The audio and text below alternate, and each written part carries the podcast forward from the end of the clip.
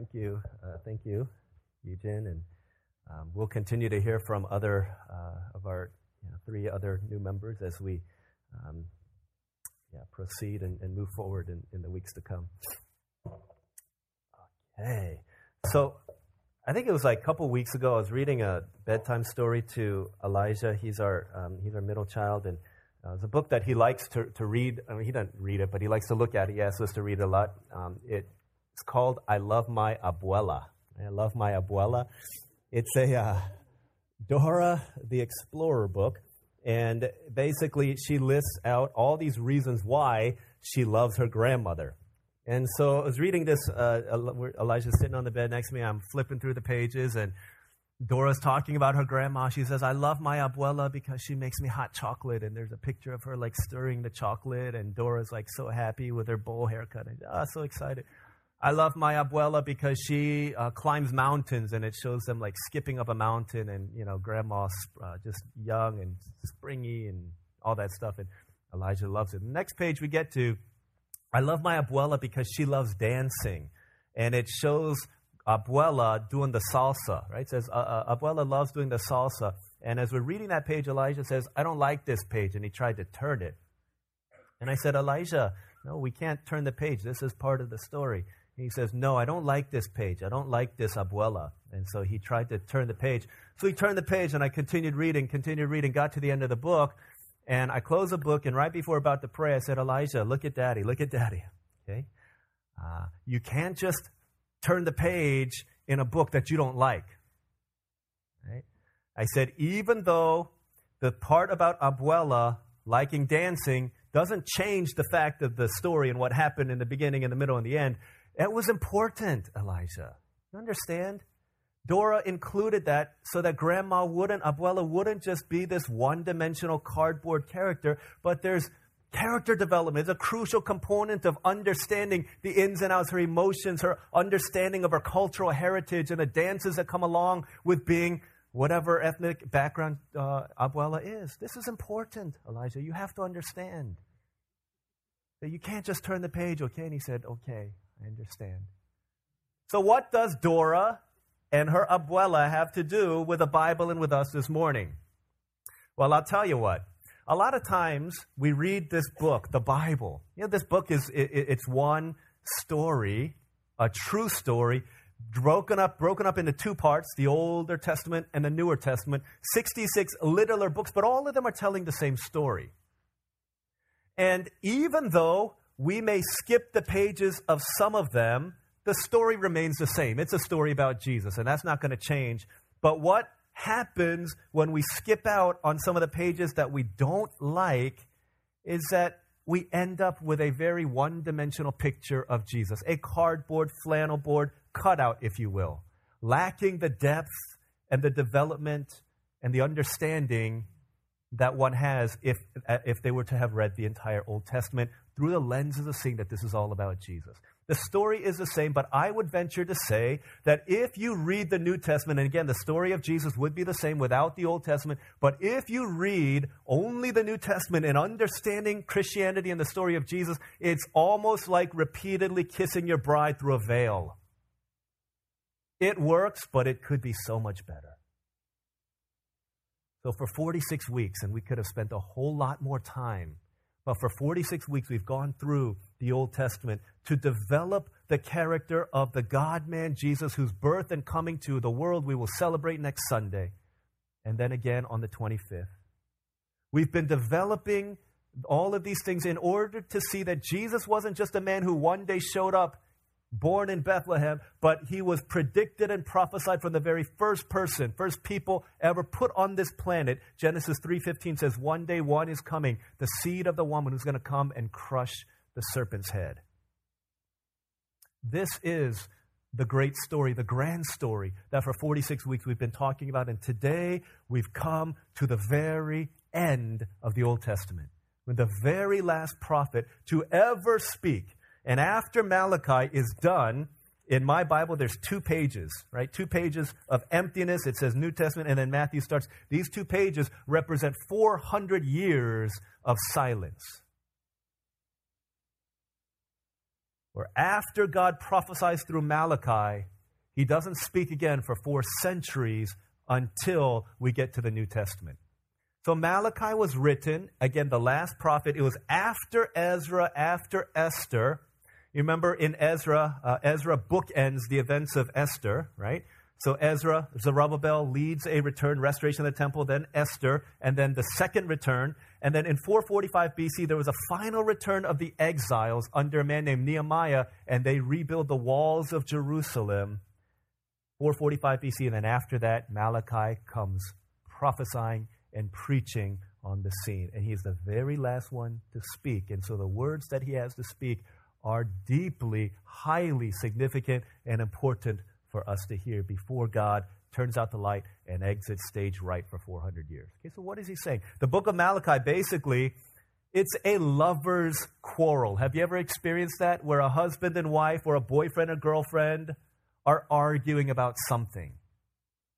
It's a lover's quarrel between the faithful lover God and his unfaithful lover, the beloved, the people of God, the Jewish people, the people of Judah, people of Israel, what have you.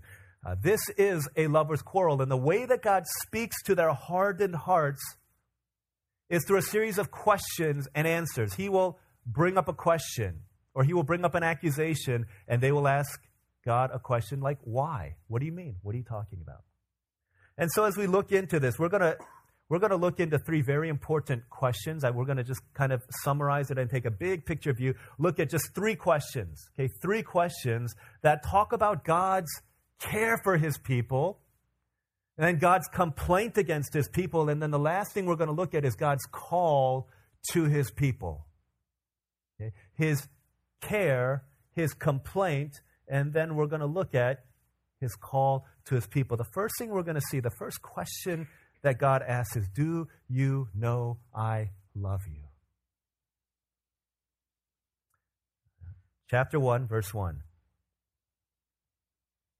an oracle, the word of the Lord to Israel through Malachi. I have loved you, says the Lord, but you ask, How have you loved us? You've got a problem here. If you're in a love relationship with someone and one of the parties says, I love you, and the other person responds saying, You do? How? Prove it. Show me. How do you love me? you've got a problem. They need some serious marriage counseling at this point. So God says to the objects of his affection, I have loved you. And they're like, How? How have you loved us? And so fundamentally, we've got an issue here. The question that God asks, and this is important to all of our, these questions are important to all who are going on our retreat next week. It's a heart check. These questions are important to all of us as we finish out a new year, as we, uh, as we think about how to prepare for a new year. This is a heart check to us. The question that God asks is Do you know that I love you? Because at the fundamental level, failure here leads to failure everywhere. Because our issue, if we're having a hard time getting motivated to come to church to worship God, if we have a hard time obeying the commands of God, if we have a hard time praying to God, if we don't have any desire to read the Word of God, if there's no passion and compassion in our hearts to reach out to people who don't know the Lord God, fundamentally the issue is not because we don't love God enough. That's not the first step. Maybe that's included, and definitely that's included, but the deeper issue is that we don't know how much God loves us. If we fail here, we fail everywhere. And the fundamental issue with our lack of understanding, appropriating, living out the Christian life is not because we don't love well, it's because we're not understanding how loved we are by God. So sometimes you hear me pray, Jesus, we love you because you've loved us first. You've got to get that order right. 1 John 4:10. The word of God says, "This is love." It's not that we've loved God, but that he loved us and gave his son as an atoning sacrifice for our sins. You can't just you can't just say I love. You have to love an object. You have to love something? And unless you see something worthy of love, you're not going to be able to love. You don't just walk around saying, I'm a loving person. You have to love an object, right? Love always has an object. And the only way that we can love God is if we understand the beauty and the essence and the worth of that object. God asks that fundamental question. He says, Do you know that I love you? Do you know this deep in your heart? You see, the Israelites had forgotten about that because there was a difficult situation. They were in exile. And oftentimes, hardship causes us to forget how much God loves us, blinds us from seeing how loved we are. I, a few weeks back, I likened the exile to being put in timeout for them to think about so that they can come back and repent. When I put my kids in timeout, and I come back to them, the first thing I always say to them is, I love you, I forgive you. And sometimes they say, I love you back. Usually they say, I love you back. But sometimes they say, No, I don't want you right now. Because the hardship of exile has caused them to doubt and to question in that moment my love for them. And granted, in time they come back to, they understand because I hold them, I love them, I pray for them, I feed them, and all these things. They understand that I love them. But in that moment, isn't it true that hardship has a way of blinding us to the reality that God loves us? If you have a hard time knowing that God loves you, is it because you have experienced hardship in your life or there's a situation of hardship? That's one of the reasons why the Israelites, the Jews, had a hard time believing that God loved them. But the other reason was not a hardness of their situation, but it was a hardness of their hearts. And a lot of times, we forget that God loves us because our hearts have become hardened to his love for us. And so they say, How have you loved us? As if for all the years God had not shown them how much he had loved them. But they ask, How have you loved us? This is what God says. Was not Esau Jacob's brother? The Lord says. Yet I have loved Jacob, but Esau I have hated, and I have turned his mountains into a wasteland and left his inheritance to the desert jackals. I know some of you are saying, How can God hate someone? Okay, this is comparative language here. Comparative language that if I have loved Jacob, then it is as if I have hated Esau. That's how much I love Jacob. That's what God is saying. Jacob and Esau, the brothers, if you had to choose one of them, everyone would have chosen Esau. He was the man's man, he was the hunter, he was the he was strong, he was masculine, he was hairy. Jacob lived amongst the tents. He was mama's boy. Mama loved him. He liked to cook food, right? He would go on Top Chef, where the other cat would go on like Bear Grylls show, Esau. So two different guys, and if the world had to choose one, they'd always choose Esau. But God says, look, I have loved Jacob. Completely, completely counterintuitive. It's like it's like the homecoming queen. Instead of choosing to square dance with the football team captain, the quarterback of the football team, she chooses the average Joe. Right? That's kind of what's happening here. And they say, even in the midst of all that, because you remember Jacob, right? Jacob, his name was changed to Israel and he would have 12 sons, and these 12 sons would become the 12 tribes of Israel, and from there they would become the people of Israel. Esau, his descendants would become the Edomites, and they were the ones who were opposed by God. And God is saying, Listen, I chose Jacob, the one that nobody wanted, not Esau. I chose Jacob. And to be in, at one point they were in awe and in wonder of God's love for them. But at this point, centuries later, they say, How have you loved us? Wasn't there a time in our lives where we knew so deeply in our hearts that God loved us? It was a kind of love that made you cry. The kind of love that at one point made you say, I'm not going to go back to my sins anymore. Hadn't you know that love before?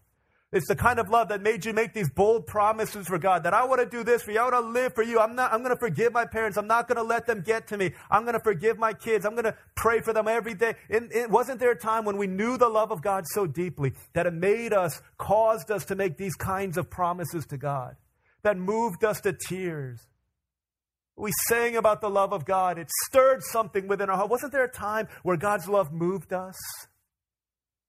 It did for the Israelites, it did for the Jews, but not anymore. God says, I've loved you. And they say, How? Have you really loved us? Prove it. Show us. Tell us how. Wasn't always like that. For me, I remember the times, I remember times when I would sit at, at retreats or rallies when I was in high school. And we would sing songs like I knew all of the sinful things that I had done, but to know that God loved me, to know that God forgave me, even though I had all those skeletons in my closet. And then we would come into a retreat setting and we would sing, Why have you chosen me? Out of millions, your child to be. Uh, you know all the wrong that I have done. But how could you pardon me?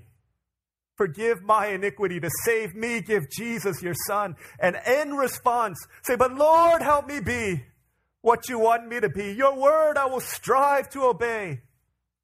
This life I now live. This life I now give. For you I will live and walk by your side all the way. I remember singing those songs with tears coming down my eyes. That I am amazed to know that a God so great could love me so is willing and wanting to bless. His love is so wonderful, His mercy so bountiful. I can't understand it, I confess. The Lord, help me to be what you want me to be. Wasn't there a time in your life when, when God said, I've loved you, you said, I know, amazing love, I know it's true. But in time, our hearts get hardened. You sing amazing love. I know it's true. I hope it's true. I think it's true. It used to be true. Maybe. But is it still really true? Amazing love, I know it's true. Wasn't there a time when you knew God's love was so real in your life? Yes, do you know that I love you? Because you see, failure here leads to failure everywhere. A.W. Tozer said, unless we are fascinated by the love of God, we will always find ourselves spiritually in a rut. Constantly trying, but always falling back. Feel like that? Because we don't understand deeply the love of God in our lives. I was sitting on, I've got a, um, a chair, a massage chair in my office that uh, one of uh, somebody gave. It's wonderful, wonderful chair. And I feel I felt like, you know, I enjoy it, but I'm not fully maximizing all of the benefits of it. And so I went on online and I, I found the model number, human touch, da, da, da, da, da, da, all this stuff. And, and I typed in the model number and I watched this like four minute video on how to make the most of this massage chair. And as I was watching it, it just like blew me away, all of the things that it could do. And this is like pre programmed. It says we have four 15 minute pre programmed modules if you lay on this in just 15 minutes a day, hear all the things, just list all the benefits. Lower stress, you'll sleep better at night, your kids will sleep better at night, you'll look better. All of these things happen. I'm like, dude, in 15 minutes, it, it says just 15 minutes a day. I thought to myself, holy cow, 15 minutes or more could save you 15% on car insurance, 15 minutes a day can do all these things. What if, what would it look like if I, for 15 minutes a day, gazed upon, meditated upon, allowed my heart to be fascinated again. Irresistibly charmed is the word that Tozer uses. To be irresistibly charmed by the love of God. 15 minutes while I sit on my massage chair thinking about the beauty of God. The first question he asks Do you know that I love you?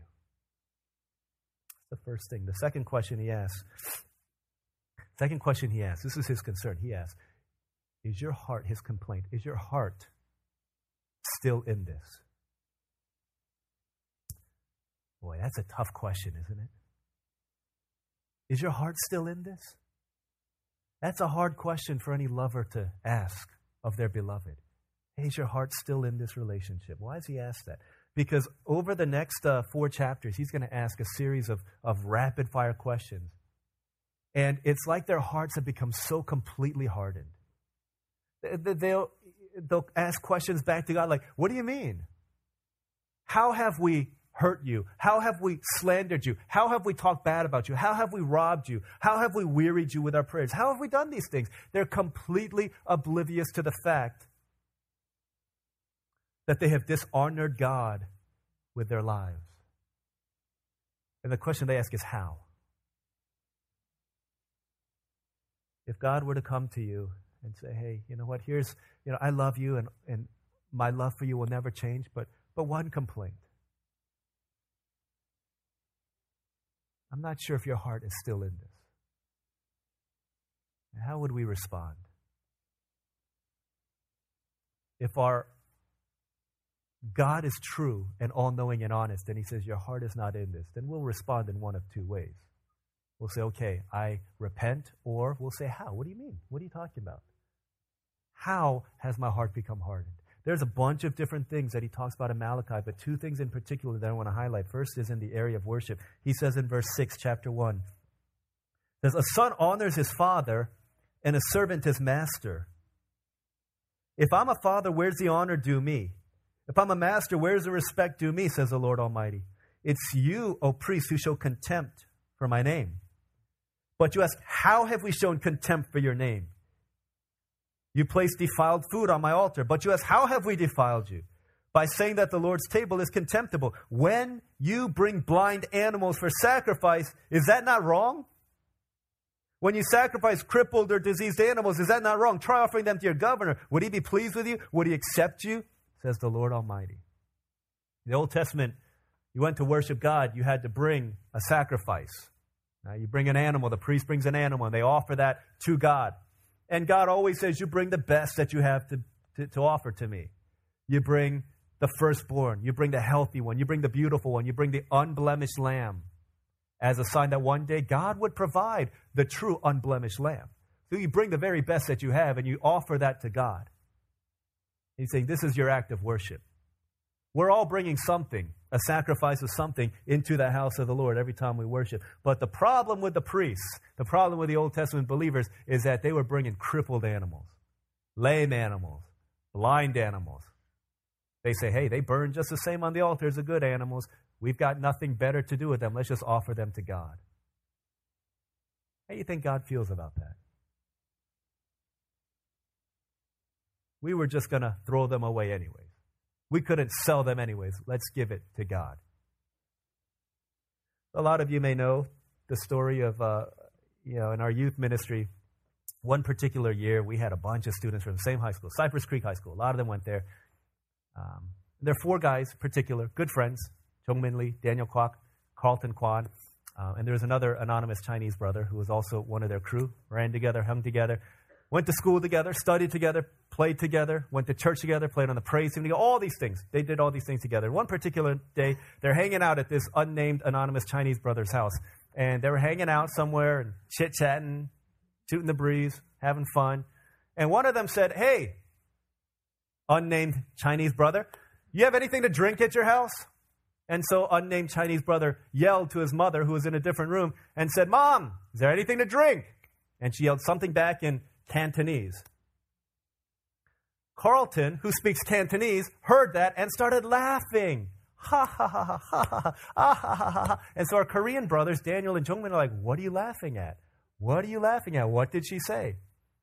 And Carlton, translating her mother's, uh, the unnamed Chinese brother's mother's words, said, She said, Give him the soft drinks, the sodas, they're expired anyways.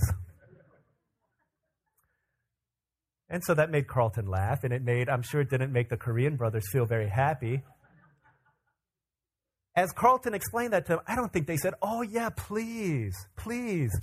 Can you bring those expired? Dr-? I love, I love one month old Coke. It's awesome. It's the best.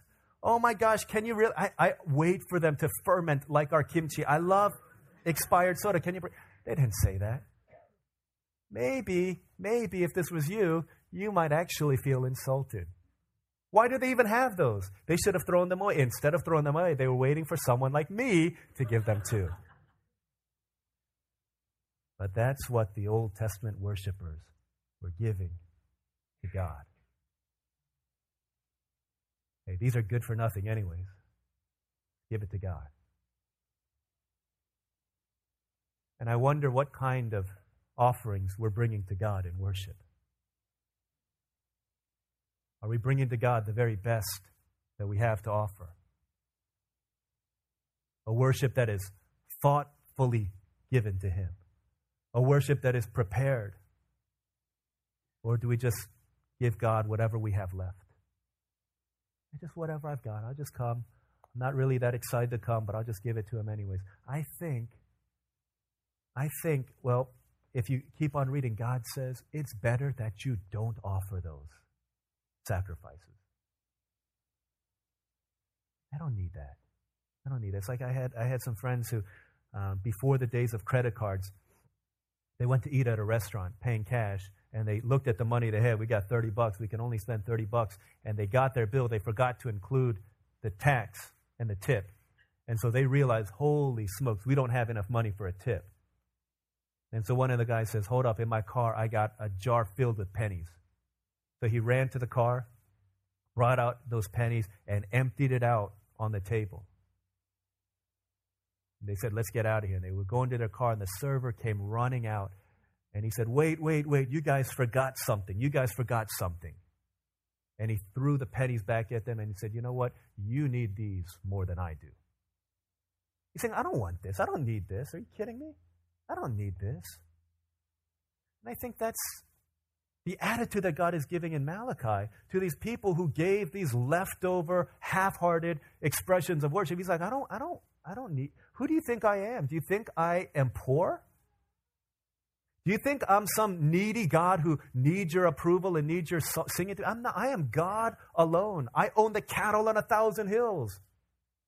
The reason I tell you to worship me with all that you have is because that's what will satisfy you, because that's the most loving thing I can give to you is to tell you to worship me with everything within.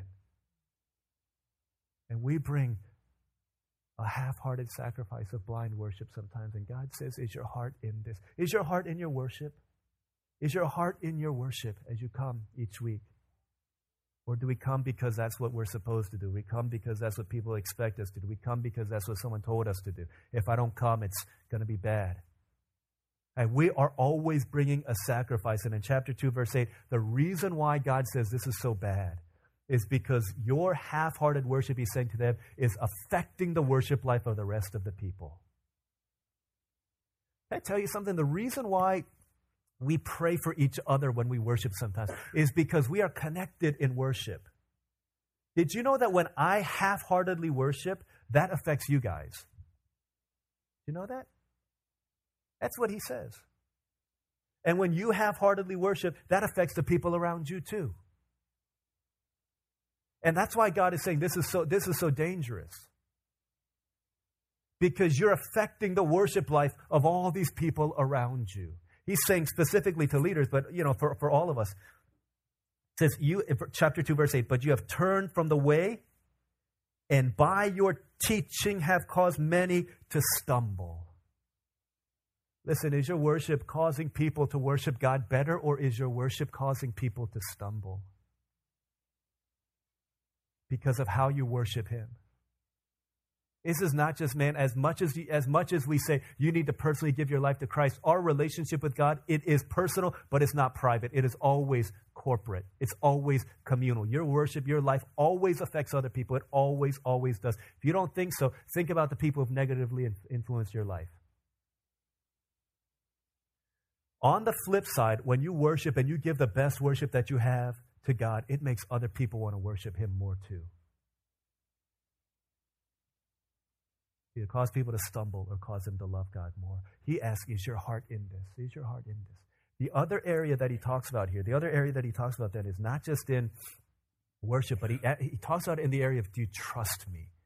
Trusting God. This is what he says, and it particularly says, Do you trust me in the area of finances? Uh, chapter 3, verse 8. He says, Will a man rob God? It's a rhetorical question. Obviously, you can't rob God, but he says, Yet you rob me. But just how do we rob you? In tithes and offerings. You are under a curse, the whole nation of you, because you're robbing me. Then he says in verse 10, Bring the whole tithe, right? That's a tenth of what you earn, into the storehouse, that there may be food in my house. Test me in this, he says the Lord Almighty, and see if I will not throw open the floodgates of heaven and pour out so much blessing that you will not have room enough for it. I will prevent pests from devouring your crops, and the vines in your fields will not cast their fruit, says the Lord Almighty. If this is what God says. He says, Listen, do you trust me? Hey, look here, look here. He says, Do you trust me? Because the truest place where your allegiance is tested is when God comes up against the almighty dollar. He says, Do you trust me in the area of your finances? Do you trust me enough that you can do what saints throughout time have been doing and give me the first 10% as a sign that everything belongs to me? Here's, I think we get it wrong sometimes. We think, you know what? Uh, I've got 100% of, of my paycheck, 10% is God's. He's saying, no, no, no, no, no. That's not the case. 100% of your paycheck, 100% of that is God's. The 10% is a symbol and not a substitute. It is a symbol that all of it is God's, not a substitute for the rest of it belonging to Him. In the same way that you come into church on Sunday and worshiping is a symbol of the rest of your life being an act of worship, not a substitute for the rest of your life being an act of worship. God is saying everything, everything you have is mine. But as a sign that it's mine, just give me 10%. And let me ask you, he says, do you trust that I can make $9 go infinitely further than you can make $10 go? Do you believe that? You believe that? Because there's no place where our faith and trust in God is put to the test more than when it comes to the area of finances. God says, Can you believe this? Can you trust this? And the people of God were shortchanging him. Literally, it's saying, it's saying Can a man mug God? It's comical. The answer, we're supposed to laugh and say, ha, of course not. And then God pulls out the rug and says, But you are. You're mugging me. Dude, you're mugging me. Guys, come on. You're mu- How are we mugging you? By not giving your tithe, by not trusting with this one aspect of your life. And I know some of y'all are saying, I don't tithe, and things are going well. That's great. But you believe that things can go even better? Some of you are like, I don't, I don't know if I could do this. And so here's what God says. He says, listen, this is the last time I'm going to talk for 400 years, which for God is not a lot, but for us it's a long time. This is the last time I'm talking. So I'm going to throw it out there. Never in the rest of the Bible have I said this. In fact, later I will say, don't do this. But listen, I'm going to tell you just one time, just one time, because I'm about to, I'm about to go silent. Listen, test me in this. Test me. You trust me? Listen, if you do this, uh, if you do that, I promise you, check, I'm to I'm to bust your storehouses wide open. I'm to do it. But do you trust me in this? Here's what he's saying. He's saying this in the context of finance, but in every area of life. He says, if you trust me, you're not losing, you're gaining. You're not losing, you're winning. Do you believe this? Do you really believe this with all of your heart? Do you really trust in this area? Do you trust God about this? He's saying, I would blow you away. Not only would you be blessed, but he says, I will protect, I will prevent pests from devouring you. I'll protect your life. Do you trust me, though? And this is really, I mean, this is, again, you're going to you're gonna hear this, and either you're going to be moved or not be moved. And, and if you're moved, you're going to say, you're going to either do this or not. I'm telling you, man, this is God. He's saying this. Saying, whenever you obey me, it's not to your it's not to your loss. It is always to your blessing, so that I might be glorified through your actions. Do you trust me in this? Is your heart still committed to me. The second thing he asks. And then the last thing. The last thing we see. Last thing we see. If our heart is not in it, he says, Will you come back to me?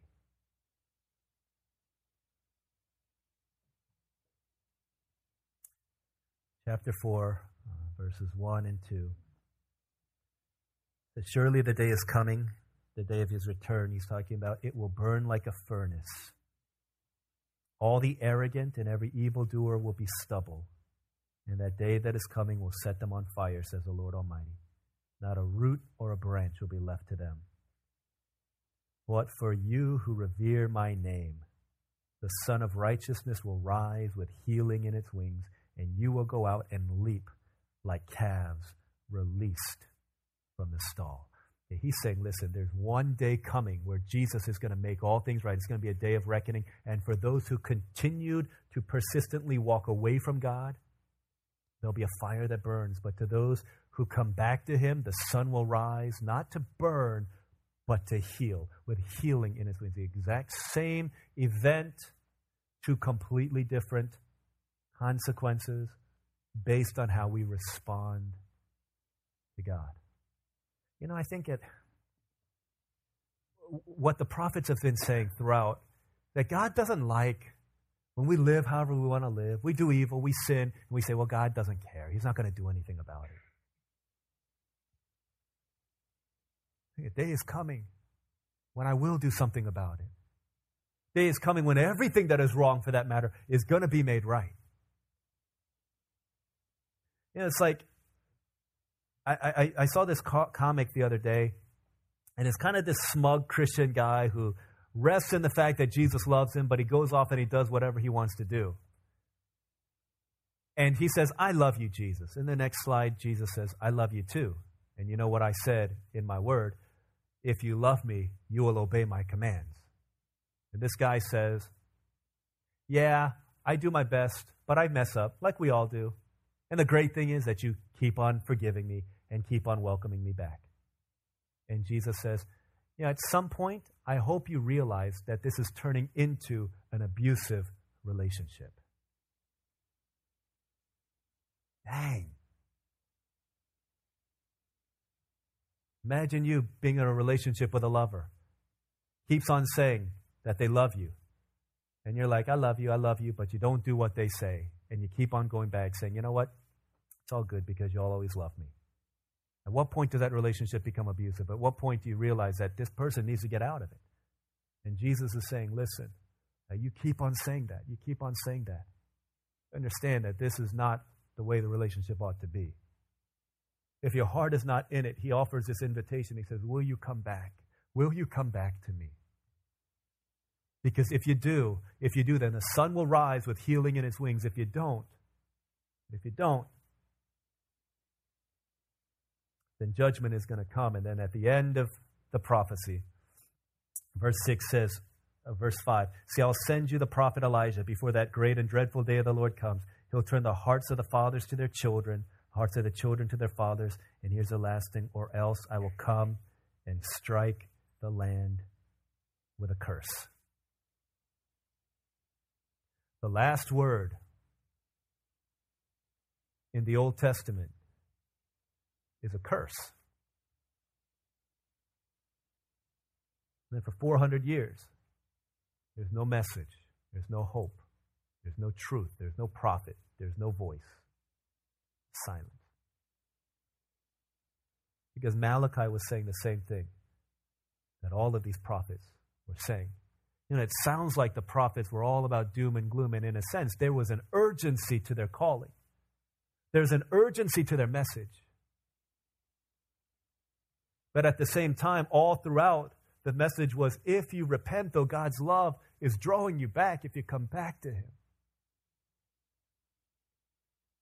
But as it is, the Old Testament ends with God's pronunciation of a curse over the people. Imagine that. And we walk out of here every Sunday at the end of service with a benediction, bene good, diction word, a benediction. And you go out of here like that. Imagine if the last word out of here was a malediction, a curse. Cursed are you. and then you go into 400 years of silence. God is saying, This is the condition of the world apart from my gracious intervention. And silence falls. And then, some 400 years later, the silence would be broken by the cries of a child in a manger in Bethlehem because God wouldn't remain away from his people. Constantly offering hope, constantly pursuing, constantly going after them. My professor Steve Brown talks about this young couple. They're married and marriage had kind of fallen upon some hard times. And so the wife left, leaving the husband, young man, and two kids behind. And so he kept on trying to contact her, asking where she is. She would call now and then. Would never say where she's at. Say she's never coming back. He would say, But we love you. I love you. I miss you. I want you back. I don't want anything to do with you anymore. Talk to the kid. I want to talk to the kids. That's it. But you know. So, at what point does he say, okay, it's time to pack it up and, and forget it? When, do we, when does he leave? When does he get the divorce? Take the kids, let's go. For him, that day would not come because he withdrew everything he had from savings and he paid a private detective to, to find his wife. So he found her on the other side of the country, th- staying in a third rate motel, barely scraping by. And so he took borrowed some money from his friends, and he bought a plane ticket out to where she was, hailed a cab, and showed up on her doorstep. And he knocked on the door. She opened it, and to her surprise, it was her husband. And he said, I love you. I want you back. Will you come home? And she fell apart in his arms. And she said, I'm going home with you. She went home, and a few weeks later, after things calmed down, he said, Why wouldn't you come home when I told you and I said we wanted you back? Why? Uh, countless times I, I said, We want you home. We love you. I love you. Why didn't you come home? And she said, Because when you said it, it was only words. But then you came. Ah, but then you came. This is what God did Christmas Day. He came to show the world that he was serious. Malachi said, How, how do you love us? How do you love? Are you serious? How do you love us? We no longer need to doubt, people of God, for God so loved the world that he gave his one and only Son, that whoever believes in him Whoever returns to him, whoever comes back to him, will not perish but have eternal life. How have you loved us? But God demonstrates his love for us in this while we were sinners, Christ died for us. For the Son of Man came to seek and to save that which was lost. He paid it all upon a cross. This is why we celebrate Christmas. This is why we need Christmas. This is why we can come back to him because he came. And he offers out that hope for you and for me. Let's pray.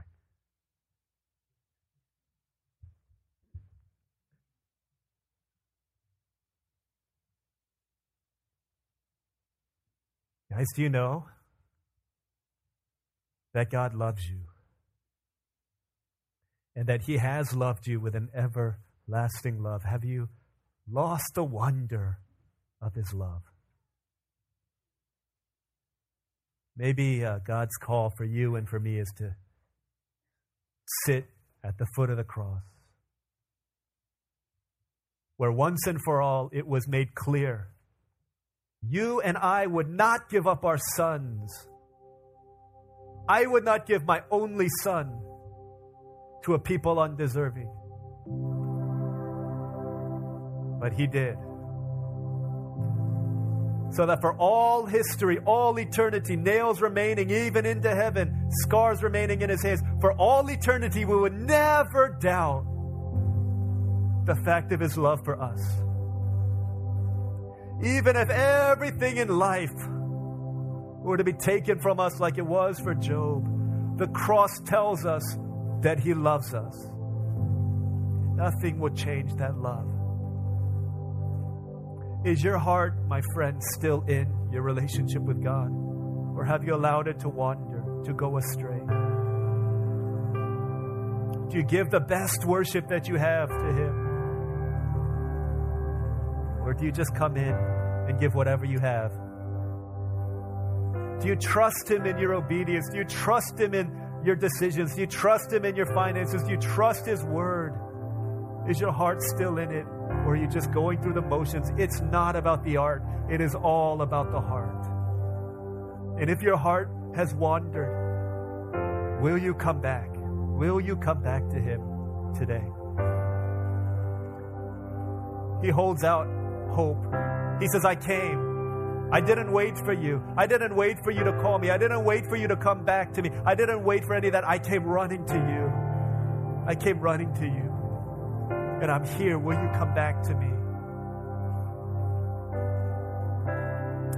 Let's take a minute to pray, to respond to the Word of God. Let's come back home, guys. Let's come back home.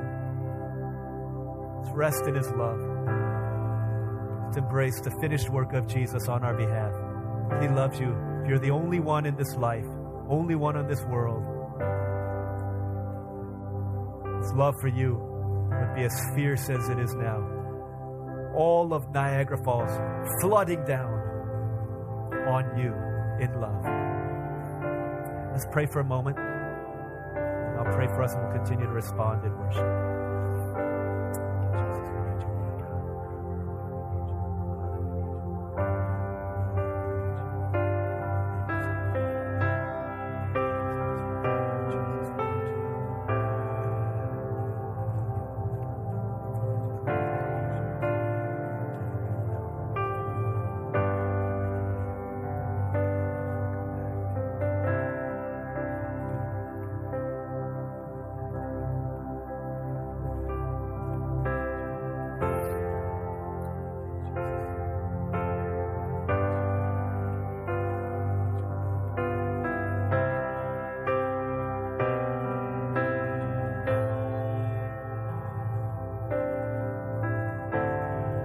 Father in heaven, remind us of the young son in Luke 15 who took everything that his father had and wasted it and ended up